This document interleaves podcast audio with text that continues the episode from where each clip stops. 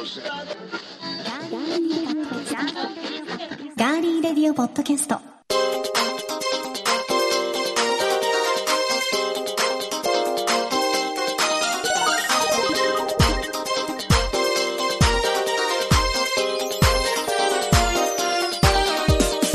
皆さんこんにちは。4月27日火曜日いかがお過ごしでしょうか？ガーリーレディオポッドキャスト今週も名古屋のスタジオからお送りしていきます。お相手は神田と書いて高田と読む高田沙織ですそしてよディレクターの足に立つと書いて足立です。ろしくお願いしよろしくお願ますいします。足立さん足に立つで他の読み方ってないよねうん。そうね。ううんん。これはまあ足立だよね。うん東京に足立区っていうのがこれがあるそうので、ですねすっかりおなじみのお。なじみの足立区の、はい足立区の足立さんですよね、っていう感じになりますよね。はい。では早速皆さんからいただいているメッセージご紹介します。マコロンさんからいただきました。はい、ありがとうございます。え先月30日の番組で、高田さんに、ささやいてほしいことはありますか？と聞いたので、募集はしてないかもしれませんが、勝手にささやいてほしいことをリクエストしますといただきました。はい、ありがとうございます。じゃあ、この中から、はい、そうですね。5つあるんですけど、はい。じゃあ2つやりましょうかね。あ、特別サービス。はい。はい。じゃあ、まずいきますよ。はい。おかえり。今日もお疲れ様。今日は誕生日だね。おめでとう。はい。いかがでしょうか。ありがとうございました。はい。ささやきか、今の。そっか。うん。ささやかなきゃいけないのか。そうそうそうそうそう。ささやきおかみをやらなきゃいけないのか。うんじゃあ、ささやくわ。優うんしく、耳元でちょっとそっとささやく感じ。そっとね、わかった。うんあただしさんのやつ思い出しちゃった。言ってほしいやつ、ああ、そっか。スペシャルじゃないのであ、、そう、わかりはい、ました。わささやきです。かりました。はい、じゃあもう一回いきます。はい。おかえり。今日もお疲れ様。今日は誕生日だね。おめでとう。はい、いかがでしたでしょうか？はい、マコロンさん支えておきましたが、いかがでしたでしょうか？そっか、ささやかなきゃいけなかったんだね。そうそうそうそうそう。そうやった。はい。まあこれで、あのご了承ください。はい。えっ、と募集してませんので。そう、ささやくことは募集してないんですよ。はい。はいはいあの、募集しているのは、はいあなたの個人的ニュース。はい。個人的ニュースもちょっとお休みしようかなと。そっか。ちょっといろいろー実はコーナーが始まる可能性があるもんですから。あらあら、匂わせちゃって。はい後でちょっとお話しますけど。剛殿匂わせるね 本当にいい匂わせ上手。いいことあった、うんいいことあるぞあーよかったですねたくさんあるぞ。皆さんいつもメッセージありがとうござはい、あいます、りがとうございます。え番組へのメッセージですが今聞いてくださっていますガーリーレディオポッドキャストのページにメッセージフォームがありますそこから送っていただくか番組のツイッターもありますのでぜひフォローしていただいてそちらから送っていただいても OK です。皆さんからのメッセージお待ちしています。では今回も最後までお付き合いよろしくお願いします。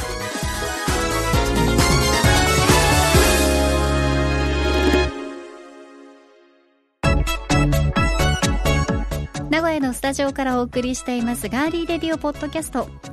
さてこの時期はあちらこちらでお花を楽しめる季節となりましたね。はい。どうしましたか？そんな見つめて。うん、見つめていたいじゃないですか。見つめていたい。そんな楽曲ありましたね。見つめていたはいいはいとい。うね。フィルコリンズのね。あそうですそうです、はい。フィル・コリンズが出てこなかった。です、はい。失礼いたしました。トムコリンズはよく飲むけどみたいうな。そ美味しいですからね、はい。カクテルね。話を戻しまして、はい。あの桜の後っていうのはどんな花が咲くか足立さんわかりますか？桜の後？うんえ桜の後はあれですよ。あの花勝負とか。はいはいはいはい。あとはね、えっ、と、えー今の時期だと、うん。あの木工バラってあの黄色い、うん。うん、あのよくこうあのアーチにしちゃったりとかねしてるやつとか、はい。あと花水木。そうですねうん花水木。うん、うちのね事務所のねとこの横の通りがね花水木通りっつってね、あのなんでああいう風にうん。道の横にバーって花水木咲いてること多いですよね、ねあの筑作はね、はい。あのその花水木が両側に筑作ってあるんですよ皆さん、はいはいはい。名古屋市の筑作っていうのがね。そこにはねあのえー、と街路樹がね全部花水木っていう通りがね南北にあるところがあってその近くなんですようちの事務所。そうなんですね。本当見事ですよ。あのピンク色と白が両方にねうん。ダーッと。美しい、そうなんです。だからうん桜の後も花水木だったり、うんツツジだったり、いろんな、そうお花をうん。楽しめる季節なんですね、で今回ごうん。紹介したいのが、コロナ禍の中で、うん。皆さんがお家でうん。桜とかも今年うん、家でめでられた方多かったじゃないあですか、花屋にいっぱい売ってましたよねそうな桜んですねよ。そう。なあの鉢植えのやつもあれば枝もね。あの花瓶に入れるタイプも、ねあの切り花をするときにうん。お部屋に飾りますよね、はい。でできるだけ長く楽しむコツについてこの時間ご紹介していきたいと思います。はい、足立さんのご実家も、うん、亡くなったお母様がうん。お花をね、うん。育てるのが大好きでよくお写真とか見せてもらいましたけど、綺麗に育ててらっしゃいましたよねちょっとしたフラワーパークですからねちそうですよね。うん。実際のフラワーパークもあるけど、はいちょっとしたフラワーパークになってたぐらいなので、お花が大好きなね、足立さんにもぴったりだと思いますし、リスナーさんの中でもお花好きな方多いと思います。うん皆さんは花を飾ろうと思った時、そのまま花瓶に生けるよりも、もっと長持ちする方法があるのをご存知でしょうか？実は花を長持ちさせるための大切なポイントは実際に花を飾る前の準備にあるんです。うん。フラワーショップで購入したり庭で摘み取ったりした花をそのまま飾るのではなく飾る前に一手間加えるようにします。はい。そうすることで花の鮮度が保てるようになるんです。うん。プロも実践しているお花を長持ちさせる3ステップご紹介します。はいお願いします。ステップ1お紙で包む。何なのって。え？いきなりステップ1って言い出してから。うん。ステップワンって言った割に紙で包む。そこは普通でいいでしょうん。うんいいと思います。ね。はい、その調子で言ってくれ。はい、ステップ1、はい。紙で包む、うん。お花や茎葉っぱを新聞紙などの紙で包みテープなどで留めます。はい花の上の部分が紙からはみ出さないように包むことで曲がるのを防ぐことができます、はいステップ2茎を斜めに切る。うん。笑いたい。笑いたいよね。うん。いやずっと我慢してるの。顔見ないようにして。ちょっとちょっとこっち真面目にやってんだからいいですうん。じゃあか真面目に聞いて聞くつもりはもうありますよ。いやないですよ。だってこうあ下を向いてちょっと笑いをこらえてましたけどいいやですか？頑張ります。はい。茎を斜めに切る。え紙の下の部分から出ている茎は断面が斜めになるようにハサミでカットしてください。はい。斜めにカットすることで断面の面積が大きくなり水を吸い上げやすくなります。はい。そして最後です、うん。ステップ31時間から2時間吸水させ。る 自分で笑ってんじゃん。ふーってやってるからふーふーふーってやってるからもう足正座させられた高校生みたいになってます。こらえてるのがたまらなくなっちゃって、はい。失礼いたしました、えー吸収させます、うん。12時間ね。給水ね。あ吸水させ、はい。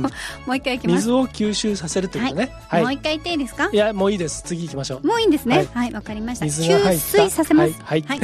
水が入った容器に入れて切り花がシャキッと元気になるまで12時間吸水させます。はいこの時水の腐敗を防ぐために水に触れる部分の葉っぱは取り除きます、はいはい。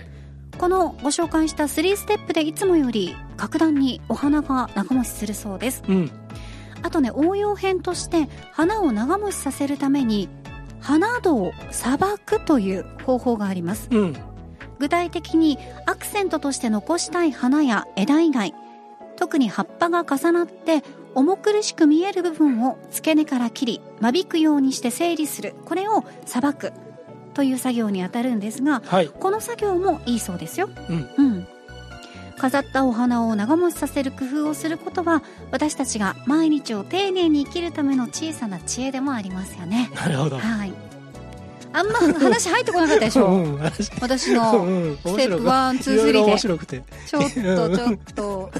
これからね、母の日とかあるから、いいかなと思ったんですけど。うんあの僕ねあのこう見えてねあの花屋のねショップカード3つ持ってるんですよお花好きですようん、ね。3つあの行きつけの花屋があってうん。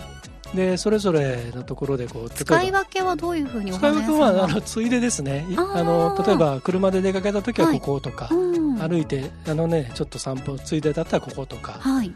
でっていう感じでで3つちょっと気に入ってる花屋があって。うん。で僕のね今いる事務所があるあのエリアでね花屋がすごいたくさんあるんですよ。徒歩圏内だけでも、いいですうね、ん、でみんなそれぞれあの特徴があってねで僕はまあ花花束を買うことがまあまああるんですけどそうすると今幸田さんが説明してくれたこの3つのやつ全部やっぱりこう花束作る時にねやるんですよね。うん、でそれにはあのこう今説明を聞くとあそれには全部意味があるんだっていうね。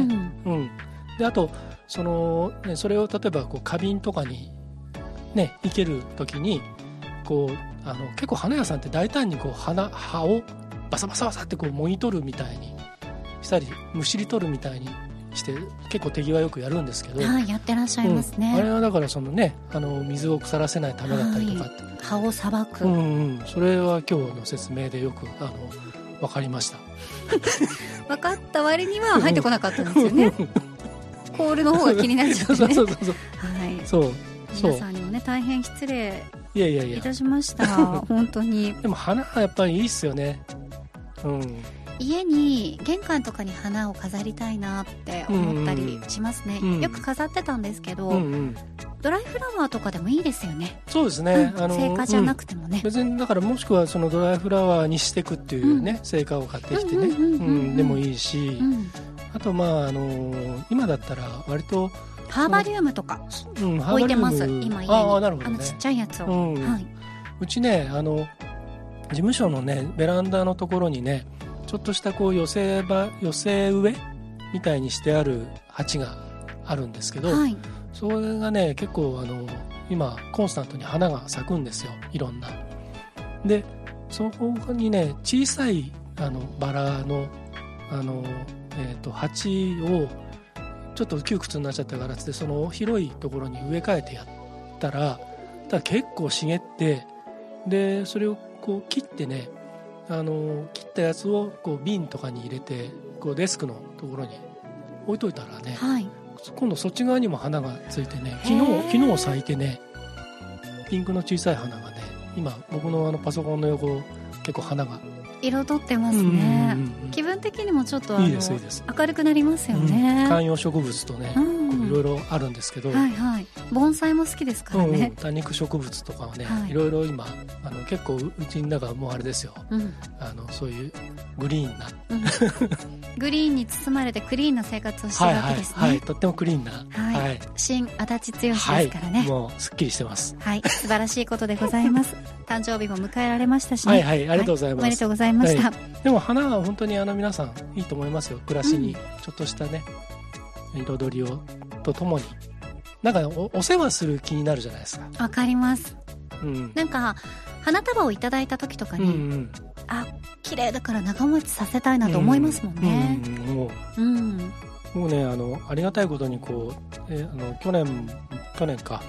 あの映画をね公開した時にあの舞台挨拶をちょっとやらせていただいた時とかに、花束をくださった方とかがいて。であの男で割とこう花束もらうチャンスがある人ってしょうまあめそんなに多くはないじゃないですか。一般の、女性はねあるかもしれないですけど。うんうん。でもあのなかなかこう男でね花束もらえるっていうのはね逆に僕嬉しくてね。あー、でもそうですよね。はい。逆のね、うん。立場でね。でもまだそれがうん。入れられる花瓶がなくてね、大きいのもらうとね、バカでかいのもらっちゃった困っちゃったりしますよ結局ね。花瓶買っちゃったっていうね。あーでもまたそれでね、はい。たくさんお花入れることできますからね。う。んあのねガラスのほらうん。結構大きな花瓶あるじゃないですか。はい。れってあのリサイクルショップ行くともうああいうのっていらない人はいらないじゃないですか。でもあれ普通に買うとバカバカそうそうそう高いですよそうそうそうのりたけの森なんか行くとね。まあすごい。すごいでしょ。うんあのうん万円ぐらいしますよ、500円とか1000円で結構ねリサイクルショップ行ったりするとえー。結構ゴロゴロしてたりするんで、それ買ってきました。じゃあそういったまたね、はい、利用の仕方もいいですね、うんうん、はい、はい、これを機に皆さんぜひ。はい。今日ご紹介した、はい、ちょっと入ってこなかったかもしれませんけど 3ステップで。はこれあのオンエアしたやつを聞いて自分でもう一回復習をします。あぜひやってみてください。はい。皆さんもよかったらお試しください、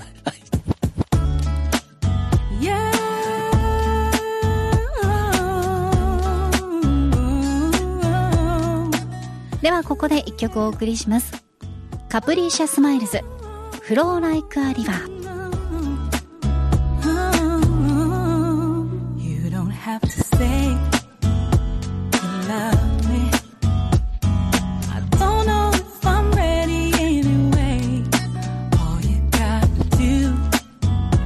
ズミ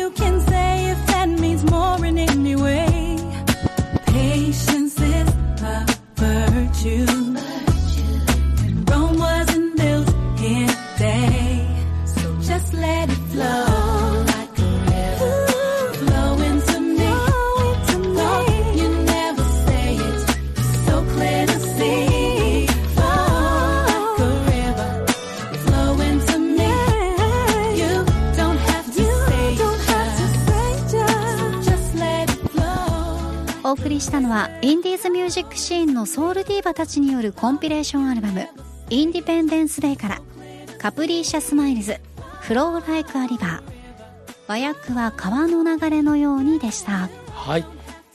さあご紹介した「フロー・ライク・ア・リバー」川の流れのようにこれを歌っているカプリーシャ・スマイルズさん、はい、どんな方なんですか？あのカプリーシャはあのアメリカのシンガーなんですけれどもえーと、彼女をはじめあの、えーと、7人の,、えー、そのインディーミュージックシーン特にあのソウルとかね R&B のシーンで非常に人気のあるその女性シンガーあのほらディーバっていうでしょ、うん、歌姫、はい、でその人たちのその、えーと、コンピレーションアルバムなんですけれどもこれがねあのニューヨーク出身であの LA で、えーと、いろいろあのソウルやリズムブルースとかあとヒップホップなんかの、えー、プロデュースをしているアーマンド・トルメロっていう人がいてでその彼がの別の作品を僕の番組でかつて紹介してちょっとやり取りをしてた時があって、えー、そしたら結構いろいろ CD とか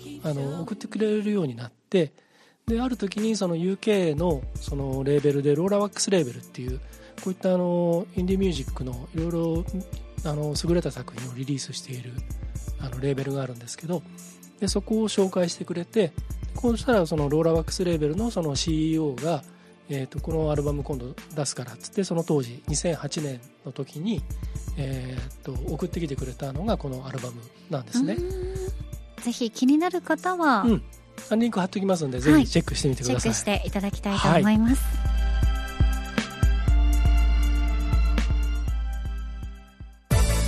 続いては今回の気になるニュース。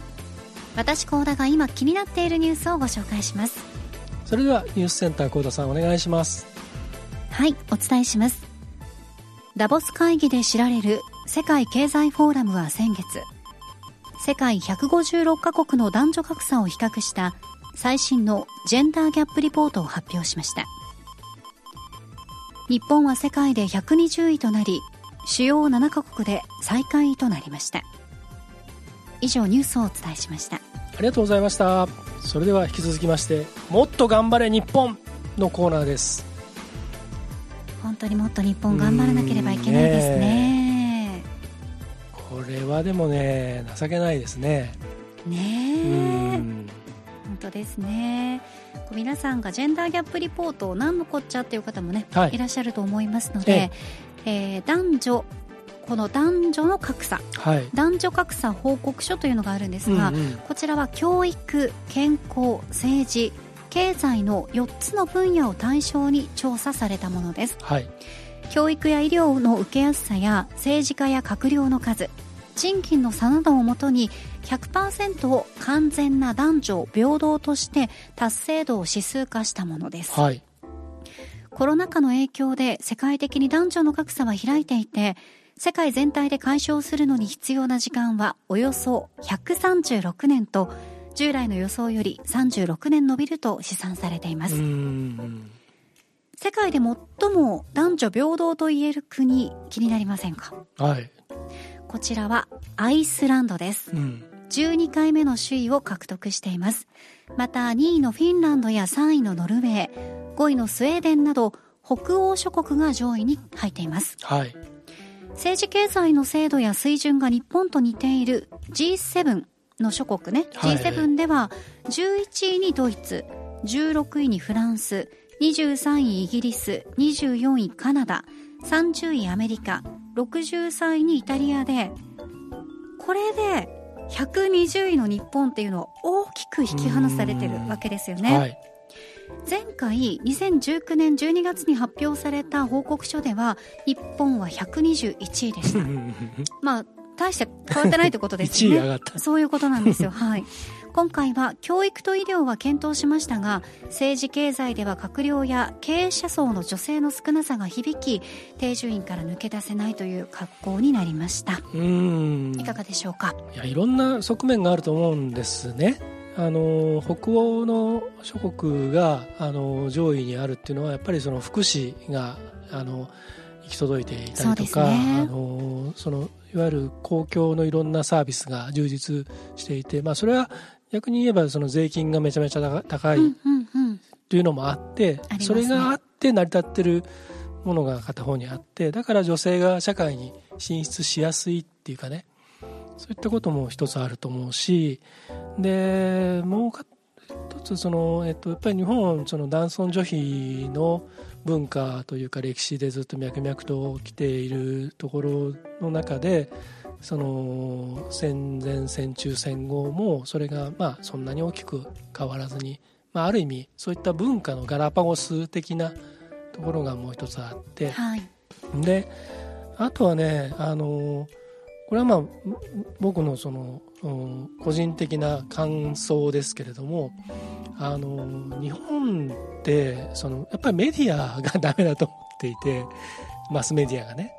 で例えばですよあの、うん、こういったジェンダー問題が今取り出されてる中で、はい、あの美人すぎるなんとかっていうのがたくさんいまだにあるじゃないですか。散々あのくだらないって言われてても、うん、それが枕言葉につくっていう。でそのそういう扱いで結局その人のその人間性だったりとかその実仕事上の実力だったりとか業績とか、うん、そっちにスポットを当てたりフォーカスするんじゃなくてそのなんていうかなと食いつきやすいところ。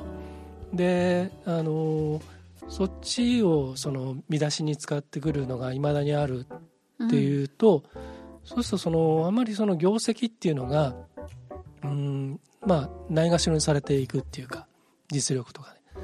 でってなるとその、えーと、いろんなその特に参議院選だったりすると、はい、いわゆるタレント候補がどんどん出てきたりとか出てきますねするじゃないですか。えー、で結局そういうのに見見慣れているとそうするとそ、まあ、はっきり言っちゃうと添え物っていうかあのいう扱いでしょ？ってなるとそのそういう人たちが例えばどれだけの実力があってどういうことをできる人かっていうの誰も知らないわけで。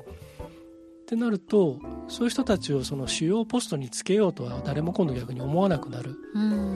っていう悪循環がそこにあると思うんですね。だからやっぱり男性がうん。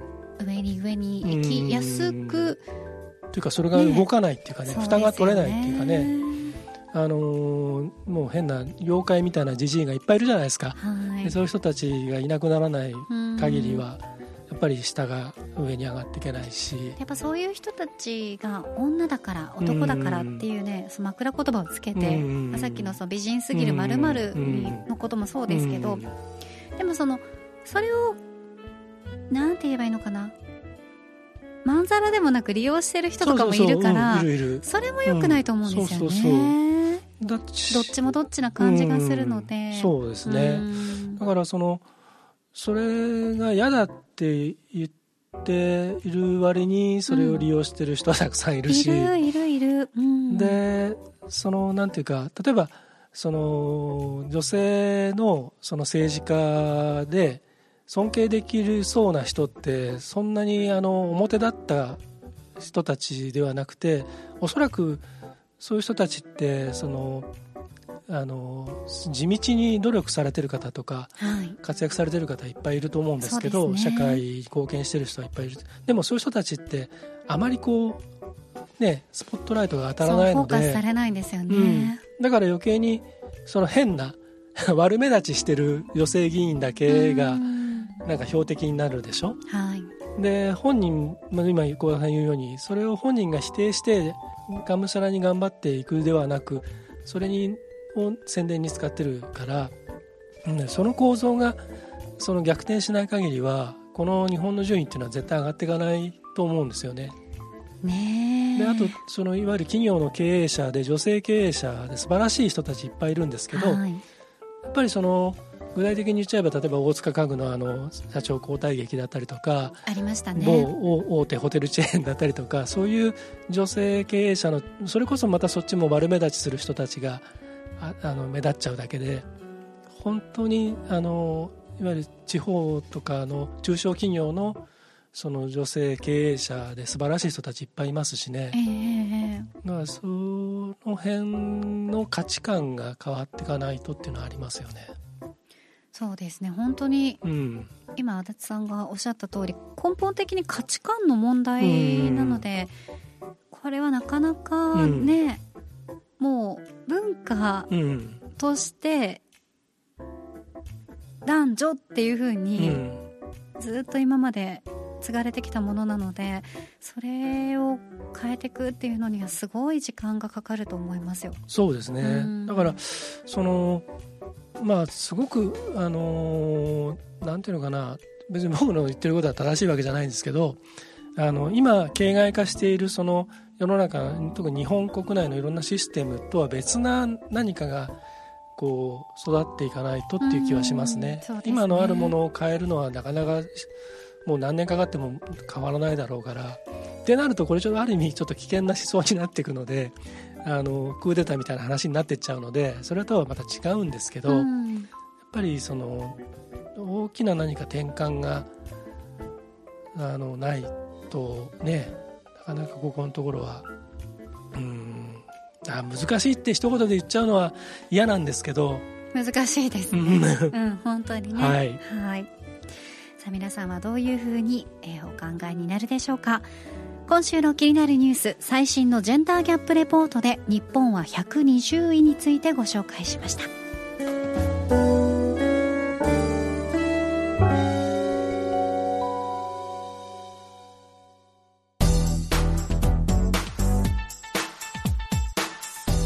さて、ここでお知らせです。え前回ですが新番組はい。スタートしていく企画がうん。動き出しましたということをお話ししましたが、はい。インタビューね、うんうんうん。どんどんどんどんやっていきたいなっていうそうですね。ねお話ありましたよせっかくならね。幸田さんのスキルと経験を生かしていただきたい。いやいやそんなうん。ね私にできることであれば、うん。あのできるよ。楽しんでやりたいと思いやればできる。やります、うん。頑張ります。はい。でガリレディこれまでベントマンさんとあのインタビューした模様なんですが、はい、ホームページガリレディのホームページでうん。アーカイブができました、はい、はい。公開しました。そうなんです。一つのページにまとめてありますので、はい。ぜひ皆さんねこちらの方もチェックしていただきたいと思います、そう増刊号の4回を YouTube 版とはい音声版のリンクを貼ってあって、うん。あの全部そこで見れるようになってますので、うん。はい、そうなんです。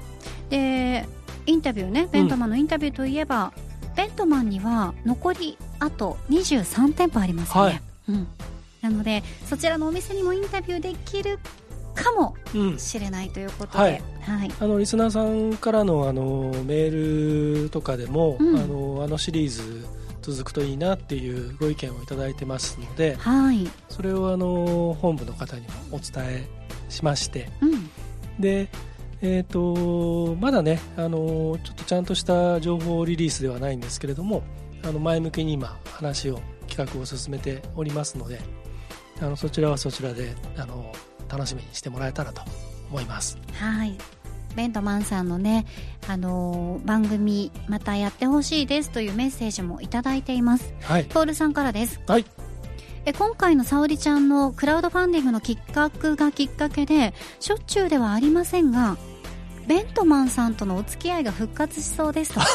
ありがとうございます。今までね、はい、あの一時期行ってなかったけどまた行きそうですと、はいはい、また不定期での増刊号企画もやってほしいですといただきました、はい。ありがとうございます。でめぐころさんからもいただいています、はい、えこちらはですね、はい、4月3日、はい。今日のお弁当、うん。えー今日のお昼うん、ベントマンさんの30周年記念のお弁当チケットを利用してはい、炭焼きうなぎ天ぷら弁当を食べました行きましたか。以前の放送でうはい。なぎが美味しいと聞いたのが気になり、ええチケットを利用しましたと。小手差し店のね、オーナーさんがおすすめしてくださった。もう、はい。最高のオーナーさんでしたからね。はい、はい。うなぎが柔らかくてご飯とのハーモニーがぴったり合っていて天ぷらと煮物も食べ応えがありあっという間に完食しました。とっても美味しかったですとだいています。一番いいやつをあれなんですね。ねお買い上げいただいたんですえね。そう。え。ー嬉しいですね、こういうあのベントマン30周年のね、記念のお弁当チケットうんうん。が当選した時にはこういう新しい使い方、はい、そうですね。せっかくならね。うん。新メニュー食べていただきたいですね、手を出してなかったメニューにも、うんうん私もチキン南蛮以外、うん今ね梅だれ弁当を狙ってるんです、うん まだ行ってない。まだ行ってない あ、そうなんだ。まだ行ってない、うん。そう行こう行こうと思いながはいはい。らまだ行ってないので、うん、行きましょう。終わる前に行かなきゃ。そうです。よ。春メニューなので、うっかりしてると変わっちゃいでますよ。多分ね、今月はまだいけると思うんですけど、うはい。5月になるとまた変わっちゃう可能性ありますからね。それはやばいしさんないですか、あとね、はい。あの僕去年去年かな？去年一昨年だったかな？え食べて美味しかったあの、あのあ去年春に食べてね美味しかったのが、あのたけのことあさりのうんバター醤油の、えー丼があったんですけどあれがねあの今年また出てパワーアップしててこれちょっと狙ってますね今。なので皆さんもはい。ぜひですね、ホームページ見ていただいてメニューチェックしていただくのももちろんなんですが、うん。ベントマンの公式 LINE、うんえー友達になっていただくと、いろんな情報が送られてきます、うん。またツイッターもありますので、はそちらでもいろんな情報をゲットしてください。毎月10日にはあのクーポンだったりとかそうなんですよね。プレゼントチケットだったりとかが、あの送られてきますんで、うん。ぜひ利用してください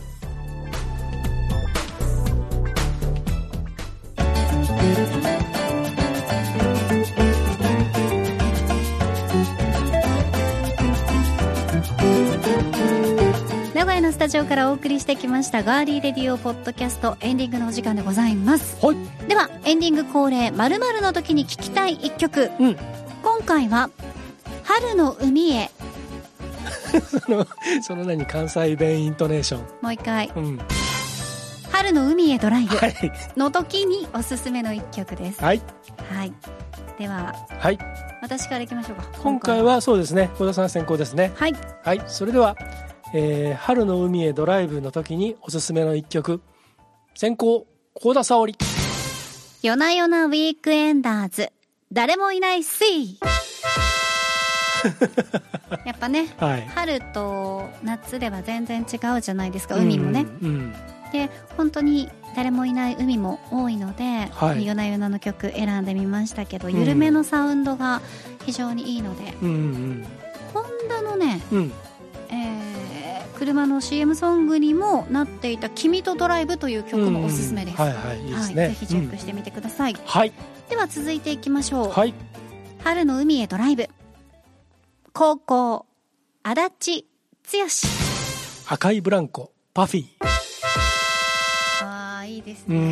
んパフィーの赤いブランコねどんな曲でしたっけ？結構ねあのロックな感じの、はいはい、うん、グイグイいく感じなんですけどサビで結構ね、ガーッとくるんだよね。うん。なんかあのちょっと剛殿に相談なんですけど、はい。これまで私たちがおすすめしてきた曲を、うん。例えば、うん。Spotify とかでプレプレイリストを作って、うん。ね。はい、公開する、ることっていうのはできるんでしょうか,、あ本当ですか、うんうんそうすればポッドキャスト聞いてくださっているリスナーの皆さんも、うん。Spotify ぐらいはアプリうん。シュシュッと無料でシュッと入れられる方もねねはい。多いと思いますのでうん。これでここでは流せないけど、はい。